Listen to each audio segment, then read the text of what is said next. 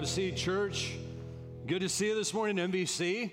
Uh, good to be back with you. Uh, we get to start a new series today called Old School Lessons on God from the Schoolhouse. Uh, and so it is back to school time, and for better or for worse, that is where we are. And it's one of those times, I guess the shelves are getting empty, the back to school sales and all that stuff. There are no more backpacks and pencils, if anybody uses those anymore, or pens. Um, you know, all that stuff that they had on sale has now been sold. So now it's all about how we're going to do this year. I've got three kids, three daughters. One of them was, was over here playing the guitar. She's starting college in two days, or basically. She's off. My first one flying the nest. Uh, so she'll have a brand new start.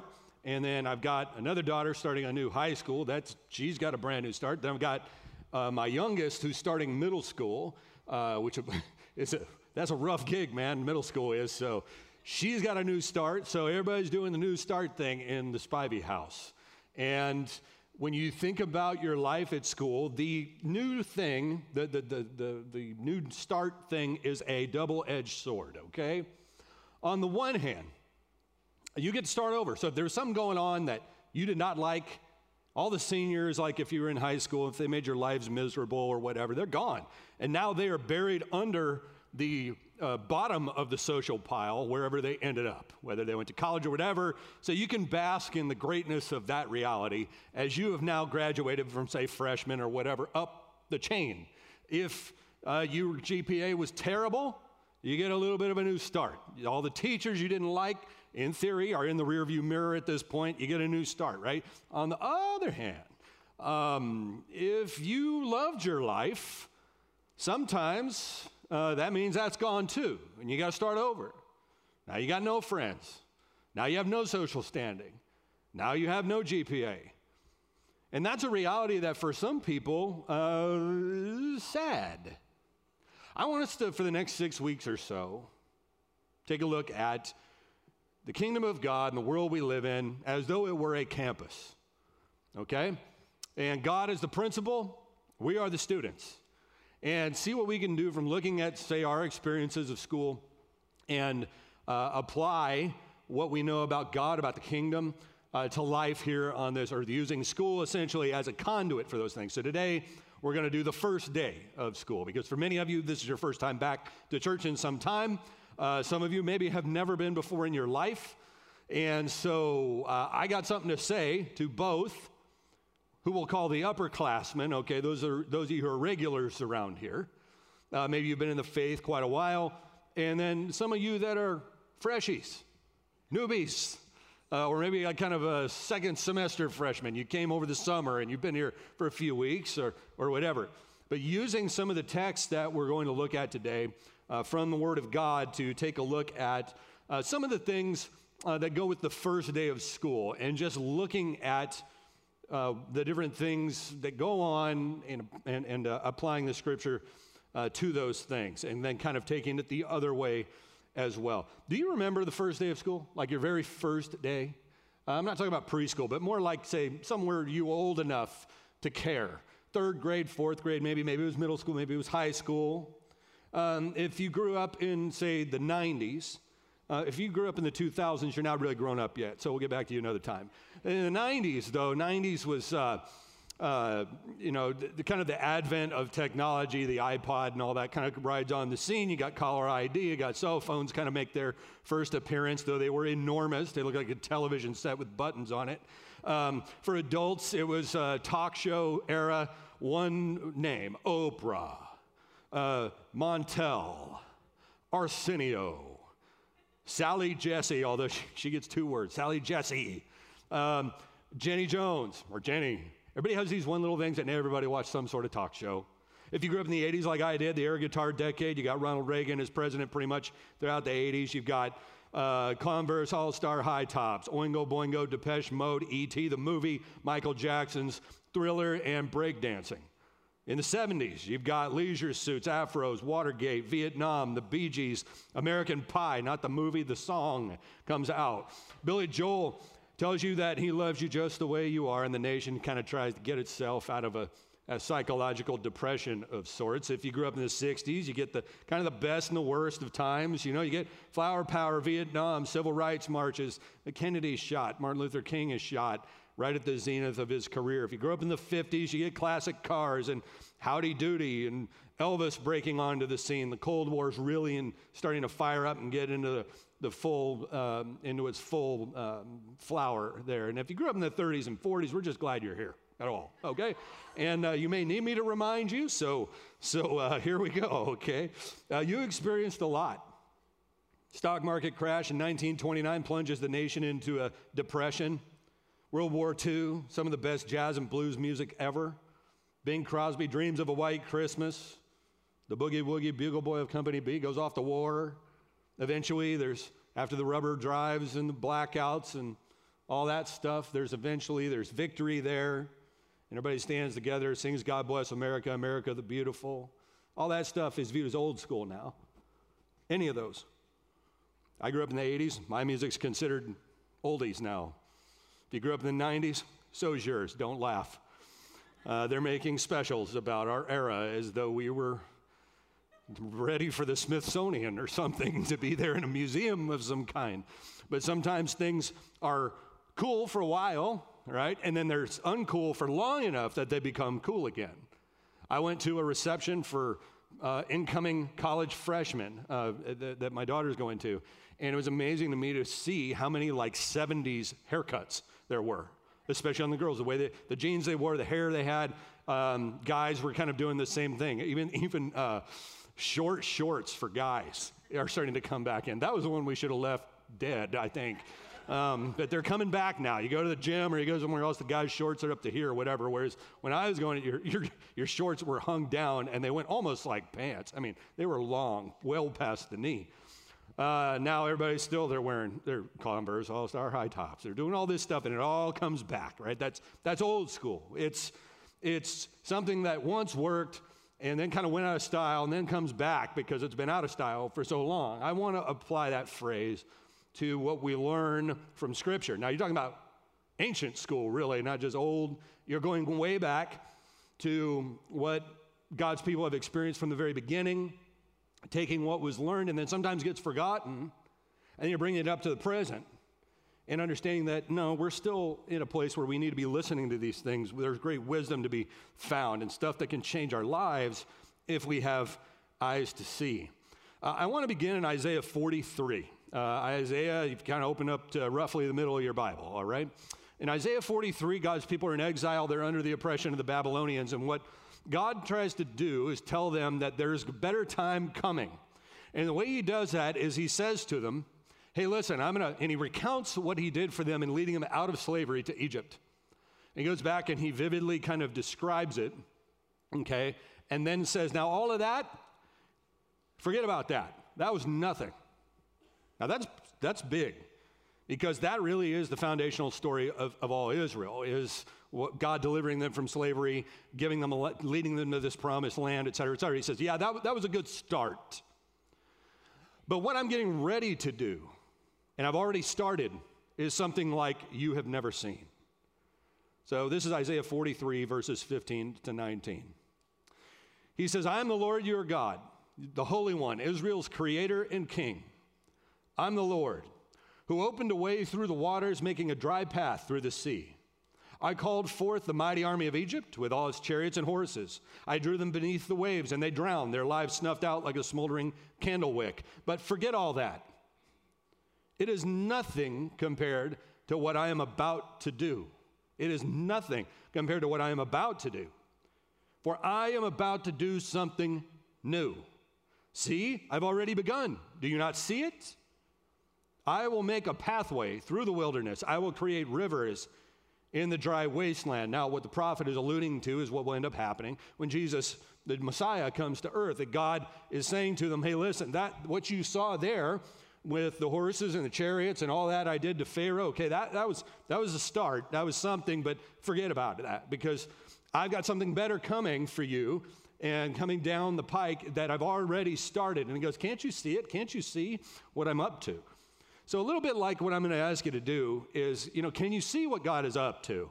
We're going to look at school, we're going to look at scripture first, then the school, and then into everyday life, and ask the question okay, can, can you see it? Can you see God moving? Can you see Him acting? Can you see what we can learn uh, in the breadcrumbs from uh, the schoolhouse, if you will? Now, um, every school year, as I, as I mentioned, gives you the chance to, uh, to start over.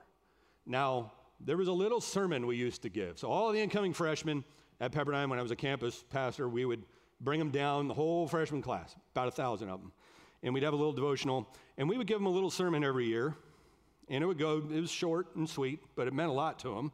Uh, some people didn't like the, the moral lesson it taught because it meant that um, all their achievements were not as important as they thought they were. And then the, on the other hand, you had uh, the other kids who were like, oh, thank you, Lord. Here's the sermon. I would ask, can somebody raise your hand and tell me what your GPA is? And they would raise their hand. They'd say, four point, I don't know, thousand or whatever these kids get these days, right? Like, wrong. Somebody else, and they'd say 3.8 or 4.2 or whatever it was. Wrong, wrong, wrong, wrong, wrong. Okay. Your GPA right now is zero. You have no GPA. You had one, you don't anymore. Can somebody raise their hand and tell me uh, who's the most popular kid on the campus? And they would raise their Dan. Dan saying it's me. It's like I am. Oh yeah, I wish. but it's like it's like who, who's the most popular guy on the campus? And you know they'd raise their hand and, and they're like, uh, oh, it's that guy, or I bet it's somebody who did. It's like no. The answer is not you. You're not. Okay, whoever you are, raising your hand. Okay, because Okay, you had all of this stuff. You had social standing. You had a GPA. You had. Now you have a new start. And for some of you, that's going to make you sad because you were too attached to your former stuff. You're real happy with your accomplishments, and your whole identity was tied up in who you were when you were in high school. Now, I wish they'd already made Napoleon Dynamite at that point because I would have talked about Uncle Rico all right? There are so many Uncle Ricos out there. They never get past who they were far enough that they can enjoy and understand and experience and, and walk fully into who God made them to be, where they're going, what the rest of their life is going to look like now that you're more than 18 years old. I mean, keep in mind, like for half of that, you couldn't even cross the street by yourself. And you think that you're at the summit at 18. It's like, oh, no, no, no, no. You got your whole life in front of you. And if that scares you, it shouldn't. What God's trying to tell them is all that stuff I did in the past uh, with, with Egypt and everything, okay, that, that was a good start. That was a good start. Um, but forget all that. I'm doing something better now. And I've already started it. Can't you see it? Well, what, what can't, what, you know, and, and of course they may be going, no, I can't see it. And he says, well, okay, here's what's going to happen voice of one crying in the wilderness, prepare the way of the Lord. And he starts talking about the Messiah, that God is bringing his son into the world now to deliver them once and for all from their sins, from the mess that they're in, and to begin the process of helping heaven and earth come together. That, that God's will would be done on earth as it is in heaven. That that's what he's up to now, and it's already started. God's already in the act of doing that. That's what he says in Isaiah. And I wonder if we look at this as a first day for people, okay? Even if you're an upperclassman, okay? You got a new start here. It's August, man. Uh, you probably, you know, are coming out of your summer uh, trying to pay off all your vacations you took or whatever, if you're wired that way, or you've been bored spitless all summer and you're just tired of sweating and you want to do something different. Whatever it is, don't let the opportunity to start something new and build on your past, what God has already done in your life, okay? That's fine. But He's got something better and to take advantage of that. Instead of saying to yourself, uh, either A, clinging to who you were, because first of all, God's not impressed. What, what are you going to do that's going to impress Him, really? Well, you should have seen that guy catch a football. Not really. Like, God hasn't done better than that, seen better than that over. You can't impress Him. What, he, what impresses God or makes Him happy, what He enjoys, is watching us follow in the steps of his son and to continue to grow into the likeness of his son Jesus. To continue what he started back there, Now, now it's Isaiah 43, like we just read. That becomes the new stepping stone, okay? That's where we're told he's doing something new. It's already started. Then, when we get to the New Testament, we see, ah, I get what it's all been about. It's been about Jesus. It's been about God sending his son in the world to die for our sins, to give us a sense of new life, to give us, uh, to, to take our hearts of stone and make them a, a, a heart of flesh, to do those things. That's what God has been doing. And so now life is not about the accomplishments and the achievements and racking up uh, cool points or doing anything like that. It's about how, how closely am I walking in the steps of his son? How am I resembling him in what I do? To the freshmen among us, welcome. We're glad you're here. You belong here. Stick around. To the upperclassmen among us, keep an eye out for the freshmen as God kept an eye out for you when you were a freshman. First days are for second chances, and with God, every day can be a first day. Every single hero of the Bible, okay, needed the second chance. Everyone, except Jesus. He came to give second chances. Moses starts off all right, grows up in Pharaoh's house, but then ends up leaving Pharaoh's house uh, because he, he, and he ends up uh, killing an Egyptian who sees beating a Hebrew slave. God turns his life around, ends up turning him into the deliverer of all uh, Israel out of the hands of the Egyptians. David starts off, man after God's own heart, great warrior, kills Goliath, ends up sinning in the, in the story of Bathsheba, uh, adultery, murder. Again, God gives him the second chance. Even wicked countries the story of Jonah, we know about the great fish and the prophet, but we often get caught up in that story and the miracle of the great fish and miss the plot. The plot is God, we're going out of his way to try to save a thoroughly wicked, evil nation in Nineveh. Jonah does not want to go because he's afraid God will forgive them. He's afraid God will give them a second chance. And so he doesn't want to go. He runs away. That's what gets him in trouble with God. He ends up in the belly of the fish. And then God delivers him out of that. Jonah goes on, preaches repentance. Nineveh does repent, even evil countries. Peter rejects Jesus at a critical moment, has a second chance, goes on to become a great father of the modern day church.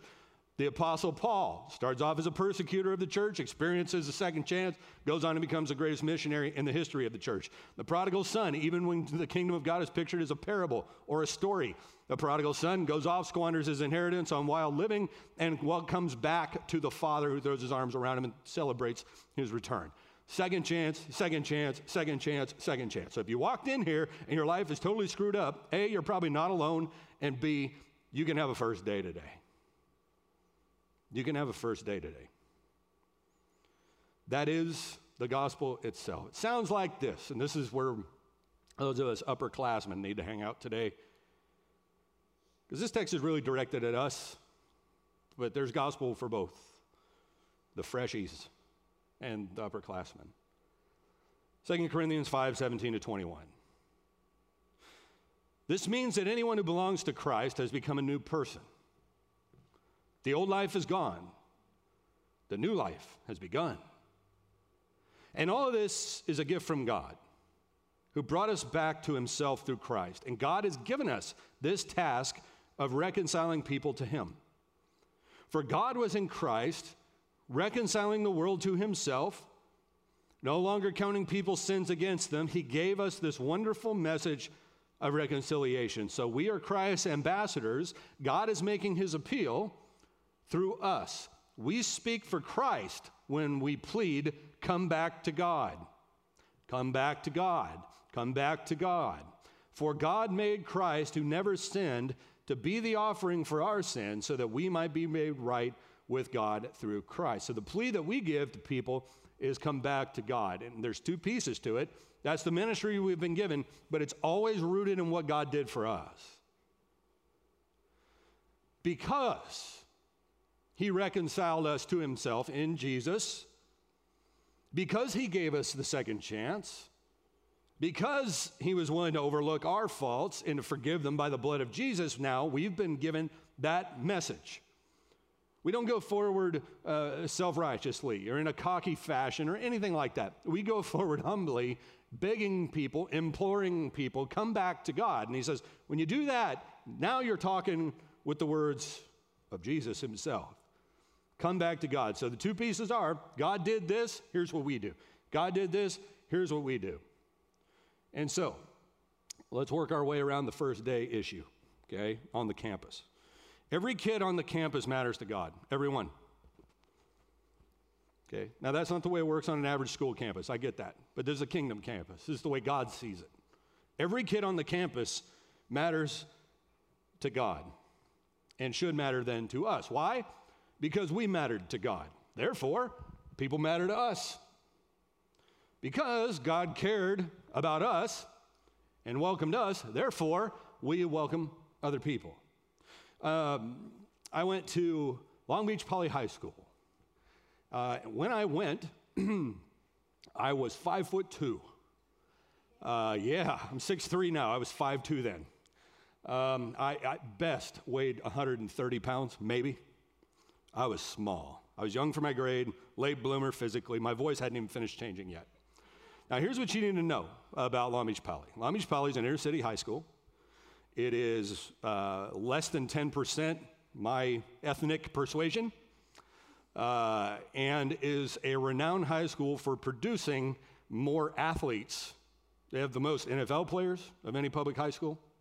Uh, they were called, they were named Sports School of the Century by Sports Illustrated for the whole millennium of the 1900s. Uh, and then that was in 2005. Max Preps named them the number one pro athlete generating high school in the country. And in walks, uh, cracked voice, five-two, Tim. Now, this is a high school that has produced Billy King, Billie Jean King, the tennis player. John Wayne went there for a year. While I am there, Snoop Dogg is going to high school there. Cameron Diaz is going to high school there.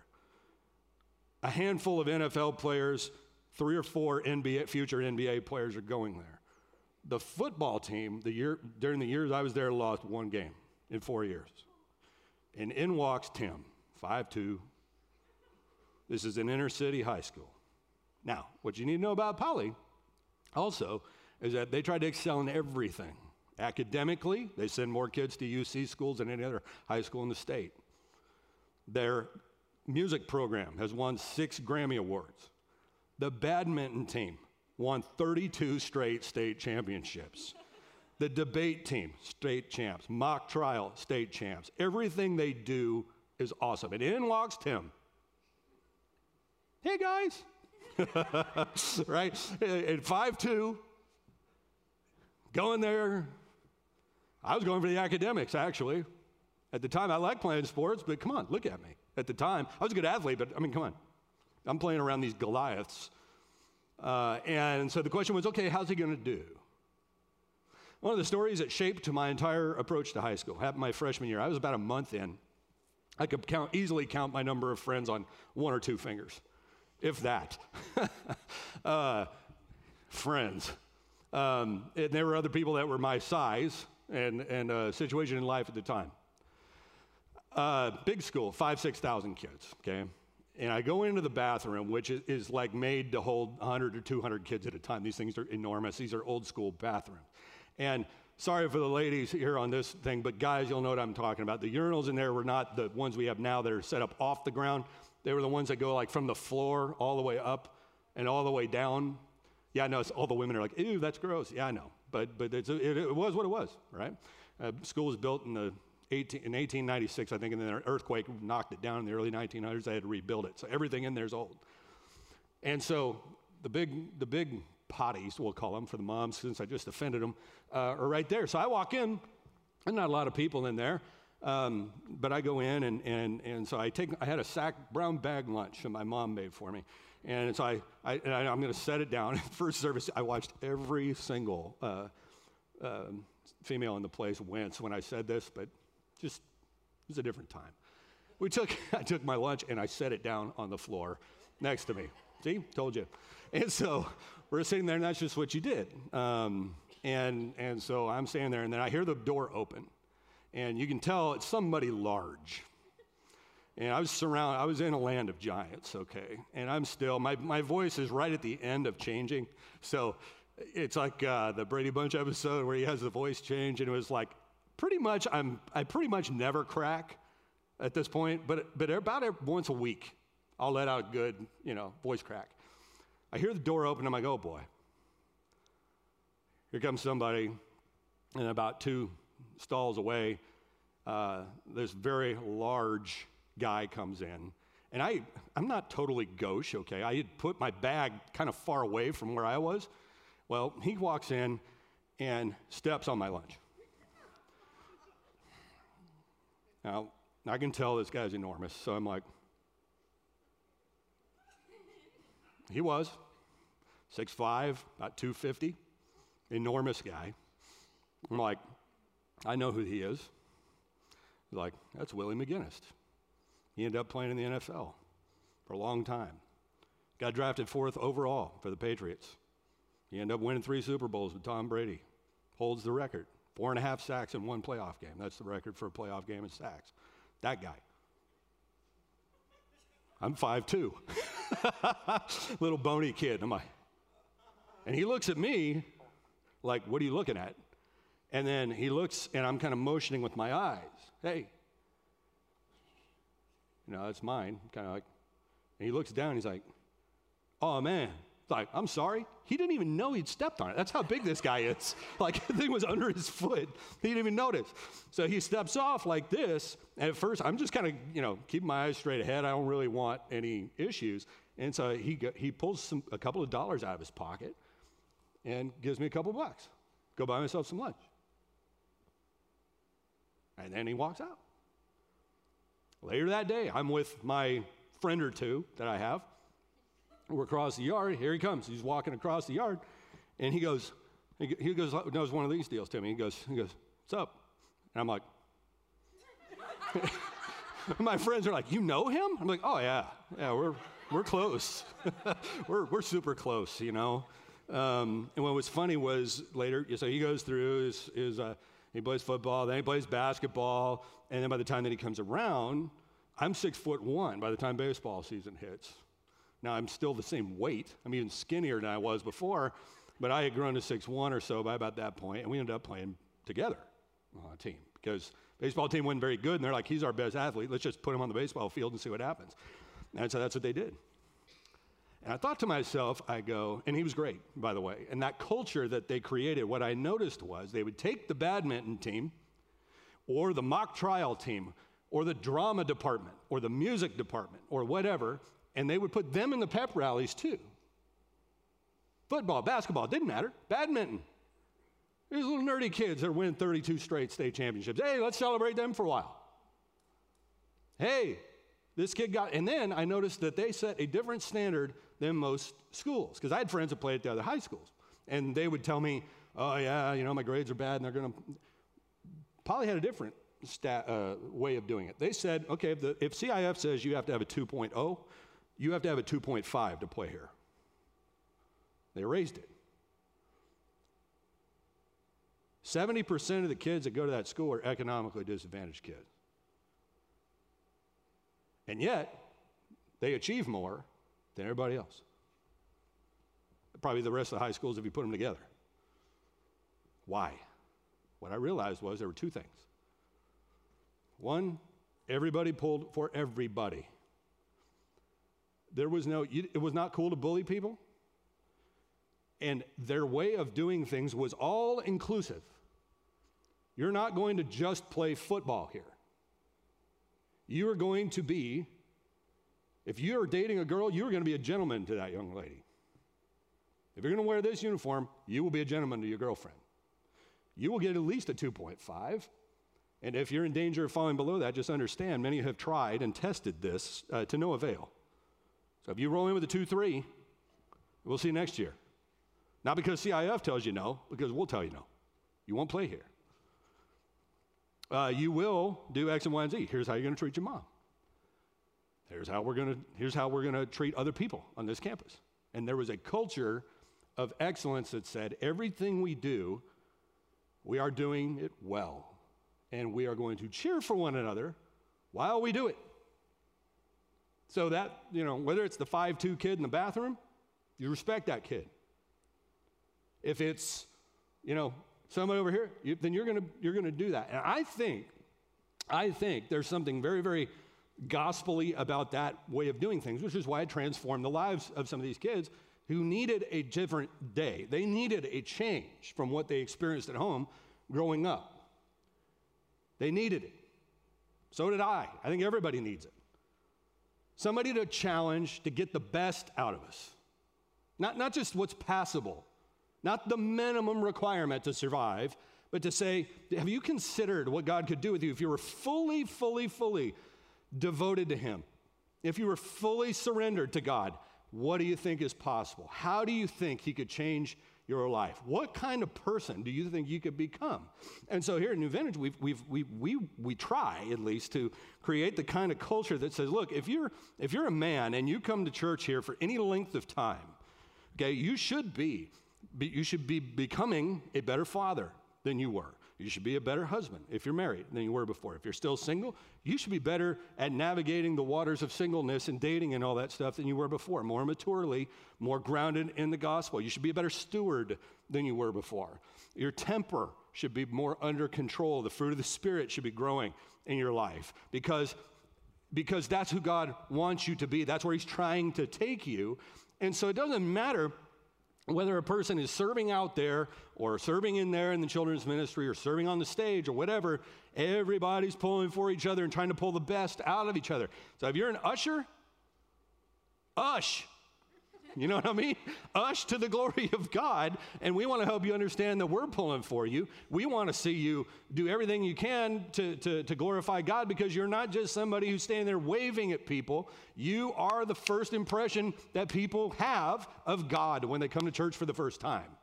You are the person that they see first when they walk in here half dead because life has kicked everything out of them. You're the person that's out there doing that so, yeah, I'll do my part, you do your part together. You know why? Because that's God's will for us in Christ, that we do it that way. We run the race as if to get the prize, as it says in the New Testament. So, if we're going to do this, then let's do it. But let's not mess around and play games. And people going, well, that doesn't sound like a lot of fun. You know what's fun? This is what I learned going to Poly. Winning's fun. You know what's fun? Winning championships is fun. Watching people come to Christ is fun. That's fun.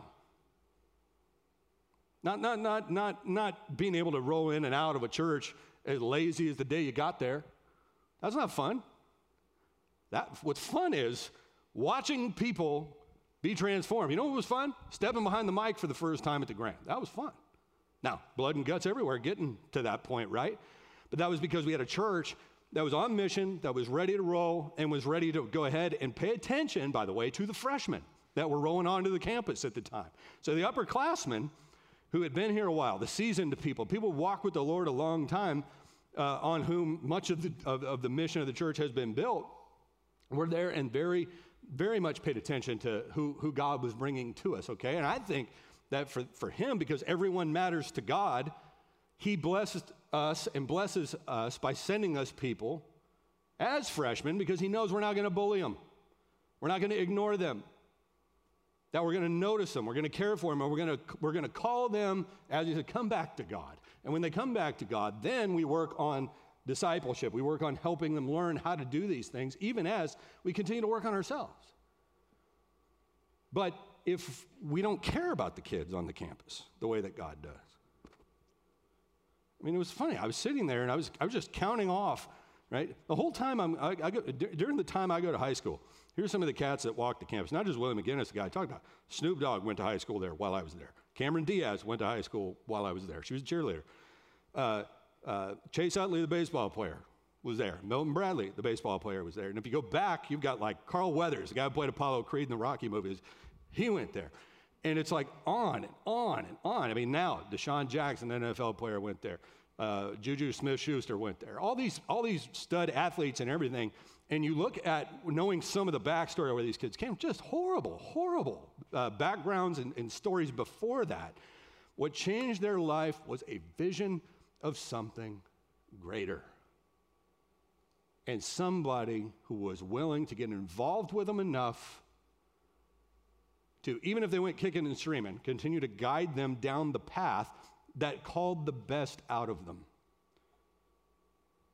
The church is a place in which we can make a decision if we view the campus as a place where we get to be big man or big woman on campus and then ignore the no one on campus, so to speak.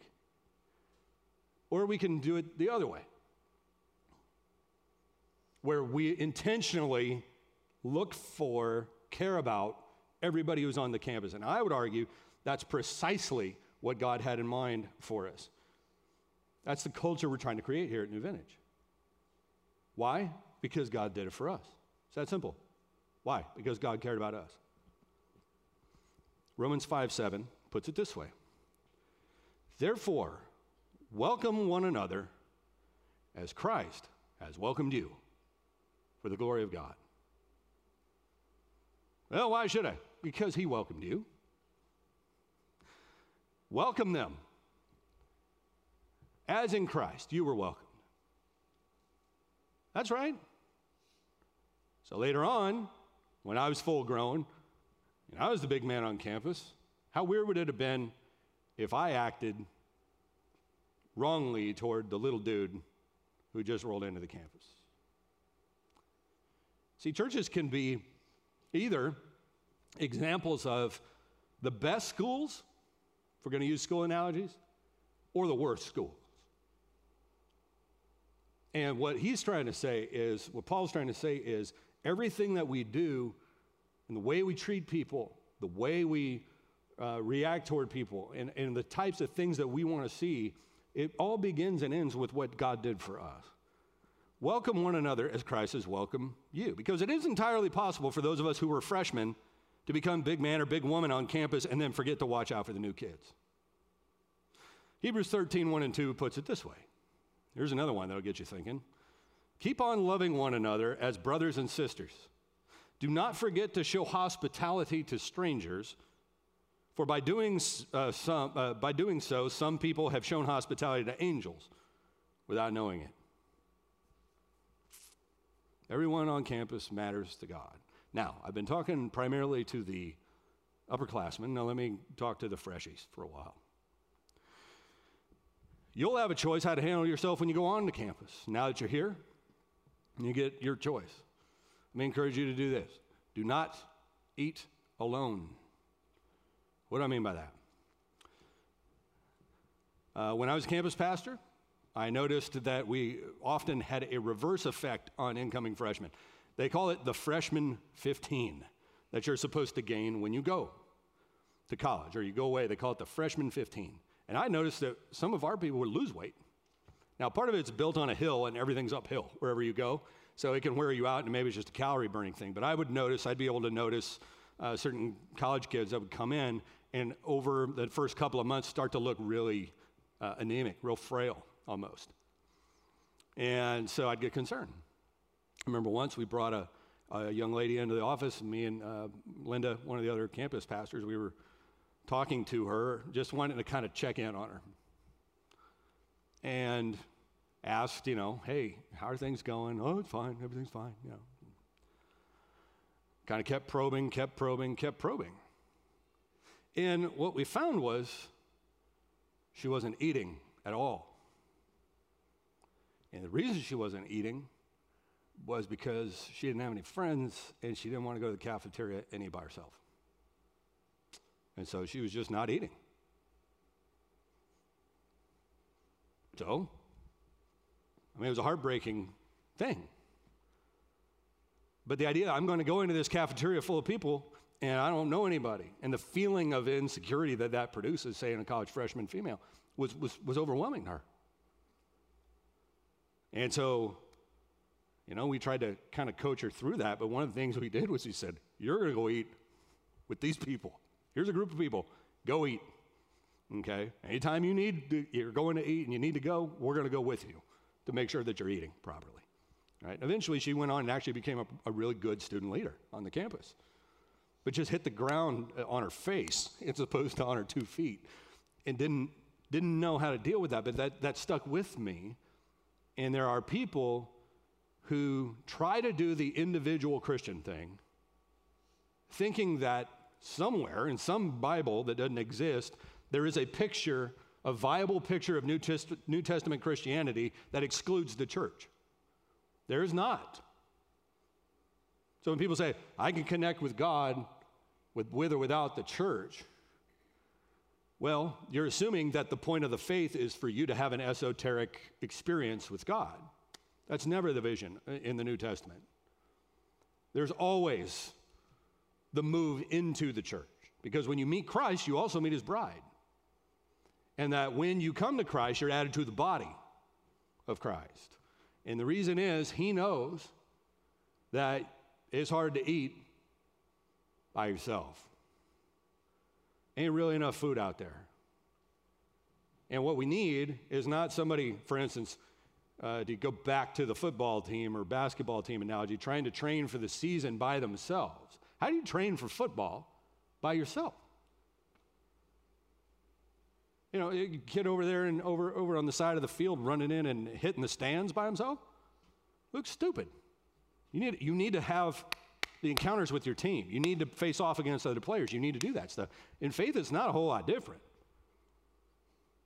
The things that have benefited me over the years in my growth in Christ have been what I learned in community with other Christians. It's life on life. It's singing and praising God with other people.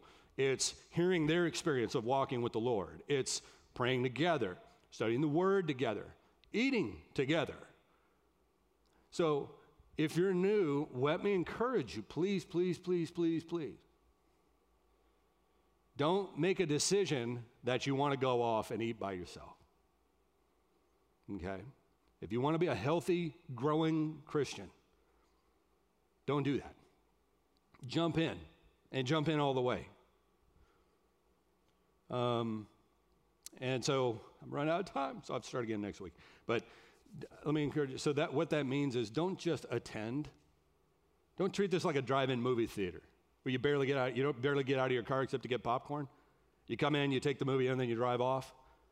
That's not what Christianity is about. Okay, we follow in the steps of God's Son, who loved us enough to consider us where we were, to welcome us and then we take that in how we treat other people. This place where we are right now, the Grand, is an experiment in radical hospitality. It was built as a place that would be open and shared with the outsider. That took a church committed to paying attention to the outsider, being aware, and not just saying, we'll tolerate them. No, no, no not tolerance. Love, different thing.